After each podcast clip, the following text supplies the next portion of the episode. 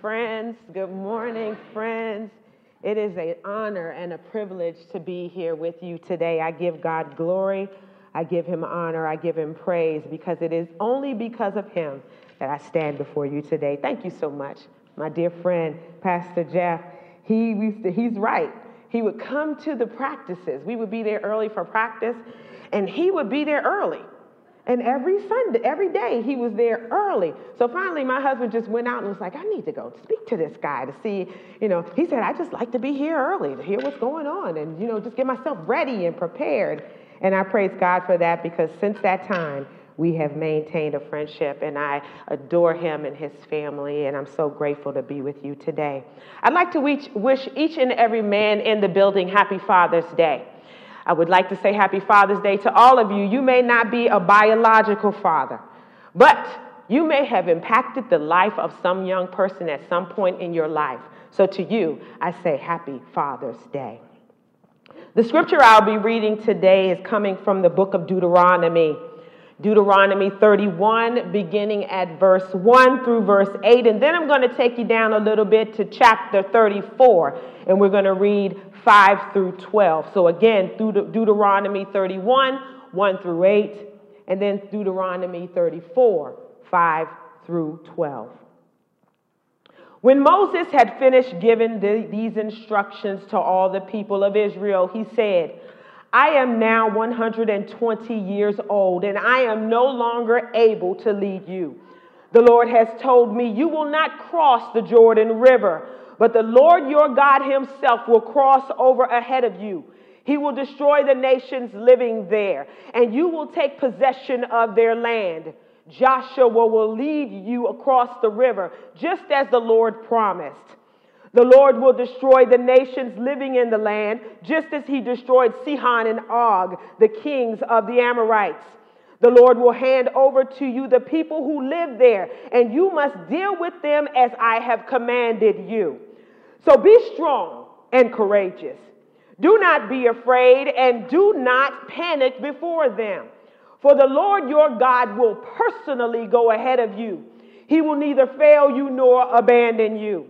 Then Moses called for Joshua, and as all of Israel watched, he said to him, Be strong and courageous, for you will lead these people into the land that the Lord swore to their ancestors he would give them. You are the one who will divide it among them as their grants of land. Do not be afraid or discouraged, for the Lord will personally go ahead of you. He will be with you. He will neither fail you nor abandon you. Chapter 34, verse 5. So Moses, the servant of the Lord, died there in the land of Moab, just as the Lord had said. The Lord buried him in a valley near Beth Peor in Moab. But, this, but to this day, no one knows the exact place. Moses was 120 years old when he died, yet his eyesight was clear and he was as strong as ever. The people of Israel mourned for Moses on the plains of Moab for 30 days until the customary period of mourning was over. Now Joshua, son of Nun, was full of the Spirit and wisdom, for Moses had laid his hands on him. So the people of Israel obeyed him, doing just as the Lord had commanded Moses. There was never, there has never been another prophet in Israel like Moses, whom the Lord knew face to face. The Lord sent him to perform all the miraculous signs and wonders in the land of Egypt against Pharaoh and all his servants and his entire land. What with mighty power Moses performed terrifying acts in the sight of all of Israel. This is the word of the Lord. Thanks be to God. Let us pray. Lord God and Father, it's once again that we, your people, come before you giving you honor, glory, and praise. Father, you are like no other God. You are the God who sees, hears, and you are the God who never sleeps nor slumbers. From the rising of the sun to the going down of the same, you are God and you are greatly to be praised. We honor you today. We bless your name. We thank you for your presence. And we pray, Lord God, that you would have your way in this place.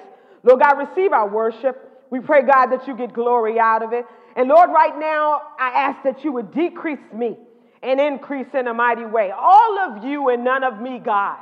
Father, we, I pray for the hearts and the minds of your people, those who are here in person and those who may be watching virtually. Father, I pray that their hearts will be filled with what it is that you want them to hear. Father, I pray that your word would be rhema and would speak directly to them in the name of Jesus.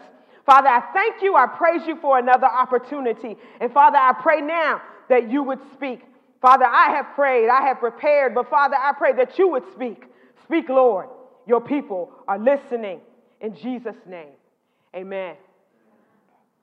Class reunions, photo albums, family songs in old neighborhoods. Like longtime friends, they awaken our memories and stir our emotions. The past is a kaleidoscope of promises, failures, victories, and embarrassments. Sometimes we want to forget memories that are too painful. As the years pass, however, remembrances of the unpleasant events usually fade into our subconscious.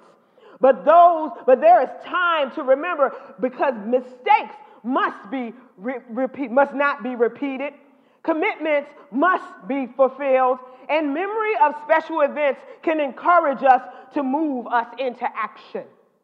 Today, we are taking a look at the fifth book of the Pentateuch, Deuteronomy, which comes from the Greek word deuteronomion, which means second law, and is written in the form of a treaty between a king and his vassal state. It calls Israel to remember who God is and what he has done. The old generation who lacked faith wandered for 40 years and died in the wilderness. They left Israel behind but never entered the promised land. Then on the east bank of the Jordan River, Moses prepared the sons and daughters of that former faithless generation to possess the land. As they stand ready to enter the promised land, Moses has some important advice to give them. This advice came in the form of three addresses. In chapters 1 through 4, Moses delivers his first address. He reminded them of the mighty acts of God and reviewed the history of his previous care to his people in Israel. Through God's actions in the past, we can learn about God and serve who we serve today. Remembering God's special involvement in our lives gives us hope and encouragement for the future. Moses delivers his second address in chapters 4 through 29. Here he recounts the Ten Commandments and the other laws given to the Israelites at Mount Sinai. He urges them to obey the law and reminds them of the consequences of disobeying God's law. The Ten Commandments and all of God's laws point out to us where we fall short and show us how we should act as God's people. Obeying God's laws brought blessings to Israelites, to the Israelites, and disobeying brought misfortune. This was part of the written agreement God made with the people. Although we are not part of that covenant, the principle holds true Obedience and disobedience carry inevitable consequences in the life, this life and the next. In his third address in chapters 29 and 30, Moses called the people to commitment. Here he urged the people to honor the contract they had previously made with God. God still calls us to be committed to love him with all of our heart, soul, mind, and strength. Knowing God's word is not enough. We must obey it. Because of what God has done, Israel should have hope and follow him. Because of what God expects, they should listen and obey. Because of who he is, they should love him completely. Learning these lessons will prepare them to possess the promised land. Moses knew that his time with the people in Israel was coming to an end. He wanted to make sure that they realized the power they had in Almighty God. Moses was a mighty man of God and a phenomenal leader. This made him unforgettable. So, what does it mean to be unforgettable? Well, the definition of the word indicates that one must, must be impossible to forget, very memorable. Maybe it's the boy or girl next door when you were growing up, or your first love. Maybe it's your elementary school teacher or Sunday school teacher or youth leader. Whoever it may be, that person in your mind and your time, they left a lasting impression, one that you will never forget. In history, there have been countless individuals who have left memorable marks. Some we cherish, while others we wish we could forget. However, there are, for, they are forever etched in our memory. You remember Timothy McVeigh and Terry Nichols? They were responsible for the 1995 Oklahoma City bombing that killed 168 people and, and injured more than 680 others.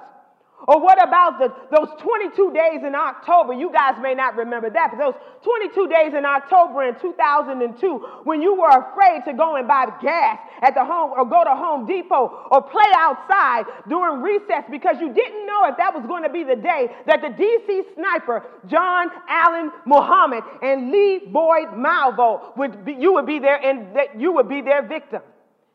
These individuals and these situations are snapshots in time that we would like to forget, but unfortunately, they are unforgettable. But then there are those moments in history that we replay over and over again that remain so important to us. Like that record day in 1941 when Joe DiMaggio broke the record for the most consecutive games played in Major League Baseball. Or 1957 when the first woman of color, Althea Gibson, won a Grand Slam title. Or how about the words that rung out with great power in 1963? I say to you today, my friends, even though we face the difficulties of today and tomorrow, I still have a dream. It is a dream deeply rooted in the American dream. I have a dream that one day this nation will rise up and live out the true meaning of its creed. We hold these truths to be self evident that all men are created equal. Dr. Martin Luther King Jr., Althea Gibson, Joe DiMaggio, and many others will forever be unforgettable. The Bible is also filled with memorable moments and people from Genesis to Revelation, there are countless people who have done amazing things for God. And Moses is one of those people. Moses, born Hebrew, but raised as a prince in Egypt. Moses, the faithful leader of God, people who chose, God's people who chose to suffer with the children of Israel. Moses, the man who, according to Exodus 33 11, God would speak to face to face as God speaks to a friend. Moses, the servant of God who appeared before Pharaoh and said, Let my people go. Moses, the man who led the children of Israel through the Red Sea on dry land. Yes, this Moses was unforgettable. But now, the mighty man of God has come to the end of his life. This brings me to my first point. Recognize your mortality and remember God's immortality. Verse 1 and 2 say, When Moses had finished giving these instructions to all the people of Israel, he said, I am now 120 years old, and I am no longer able to lead you. The Lord has told me, You will not cross the Jordan River. After all of his leading and that face to face relationship that he had with God, he would not enter the promised land. Why? Well, let's look at Numbers 20, verse 12. But the Lord said to Moses and Aaron, Because you did not trust me enough to demonstrate my holiness to the people of Israel, you will not lead them into land, the land that I am giving them. The Lord told Moses to speak to the rock, but Moses struck the rock not once, but twice. God did the miracle, but Moses took the credit by saying in verse 10, Must we bring water from the rock? By striking the rock, Moses disobeyed God's direct command and dishonored God in the presence of the people. Moses was their leader and a model for the entire nation. And because of his great responsibility, he could not let it go lightly. God could not let him get off lightly. Once again, the people had frustrated Moses and he let it get the best of him.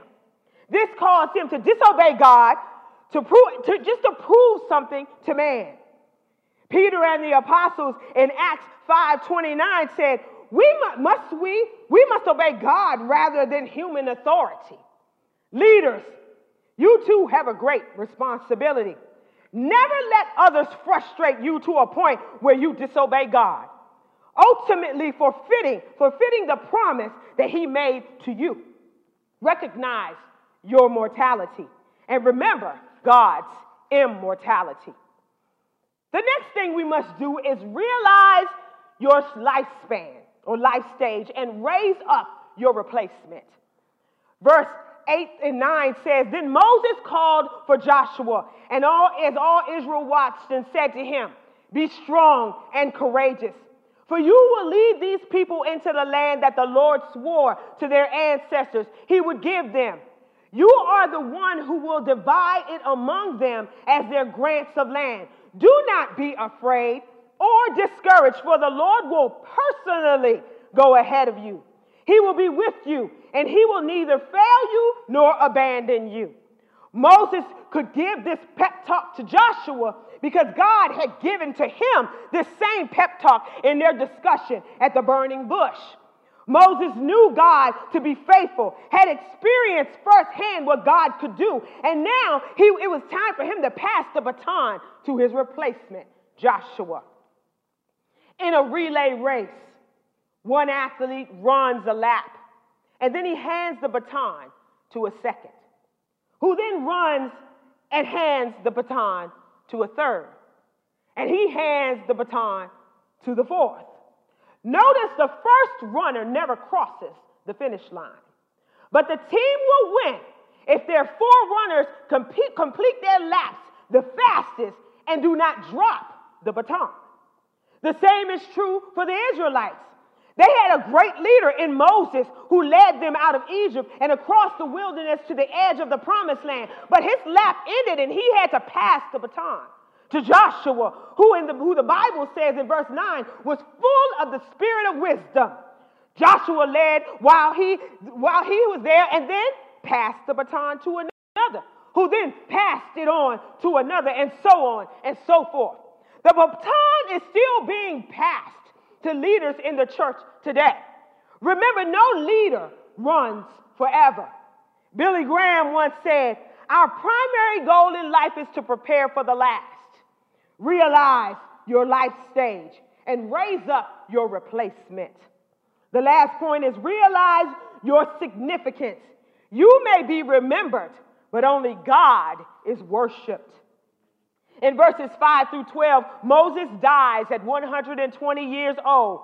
But the Bible says in verse 7 that his eyesight was clear and he was strong as ever. Verse 10 says, There was never been another prophet in Israel like Moses, whom the Lord knew face to face. God used this mighty man to bring down the mighty forces of Egypt with mighty power. Verse 12 says, Moses performed terrifying acts in the sight of Israel. Yes, Moses was significant. Moses will be remembered. But he is not the one who should be worshiped, for none of what Moses did was in his own power. It was Almighty God, and God, all the glory and praise belongs to him. How will you be remembered? Will the life, will the life you live be positively or negatively unforgettable? What will your children say about you when you pass from this life to eternity? Will you be remembered as a nurturing, loving parent or an abusive tyrant who was more unkind than loving? Will they say that they could always depend on you? Or would they say that you were never there for them? To your children, what makes you unforgettable? I remember, I'm reminded of a poem that reads I read of a man who stood to speak at the funeral of a friend. He referred to dates on the tombstone from beginning to the end. He noted that the first came the birth date and spoke the following with tears But he said what mattered most was the dash between those years. For that dash represents all the time that they spent alive on earth. And now only those who love them know what that line is worth. For it matters not how much we own the cars, the house, the cash. What matters is how we live in love and how we spend our dash. So think about this long and hard. Are there things you'd like to change? For you never know how much time is left that can still be rearranged. If we could just slow down enough to consider what is true and real, and always try to understand the way other people feel, and be less quick, to anger and show appreciation more, and love the people in our lives like we've never loved before. If we treat each other with respect, and more often wear a smile, remembering that this special dash might only last a little while. So when your eulogy is being read with your life actions to rehash, will you be proud of the things they say about how you spent your dash? The impressions that we leave on people are lasting. And as the body of Christ, it is important that those impressions reflect Him in the 90th chapter of Psalms, Moses prayed, Teach us to number our days. The message Bible says, Oh, teach us to live well. Teach us to live wisely and well. It is God's desire that we live well. Use that time we have that we have to use it and use it wisely. As I prepare to close, I'd like to leave you with the lyrics of one of my favorite rap songs.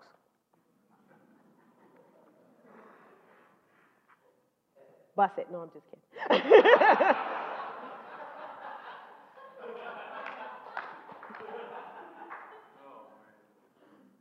if the Bible was rewritten and life put you in it, I wonder how my life would read. Would the people that have heard of me read just to learn of me and be turned away by what they see? Or would they slump in their sofas, blown away and sober because my life didn't come to believe? Or would they do it once over? Read the pages of my life and once it's over, close the book and say, That's not how I want to be. Now, that's a sad commentary when I'm buried under the public to see. But I pray that they remember me for walking in integrity, being what God called me to be. And if I leave an impression, man, I hope that I impress them with a life that is clean and free. And I pray that I'm not embarrassing when they read my narrative once I finally do leave. Who am I? And who are you? As I take my seat, I encourage you to be unforgettable. God bless you.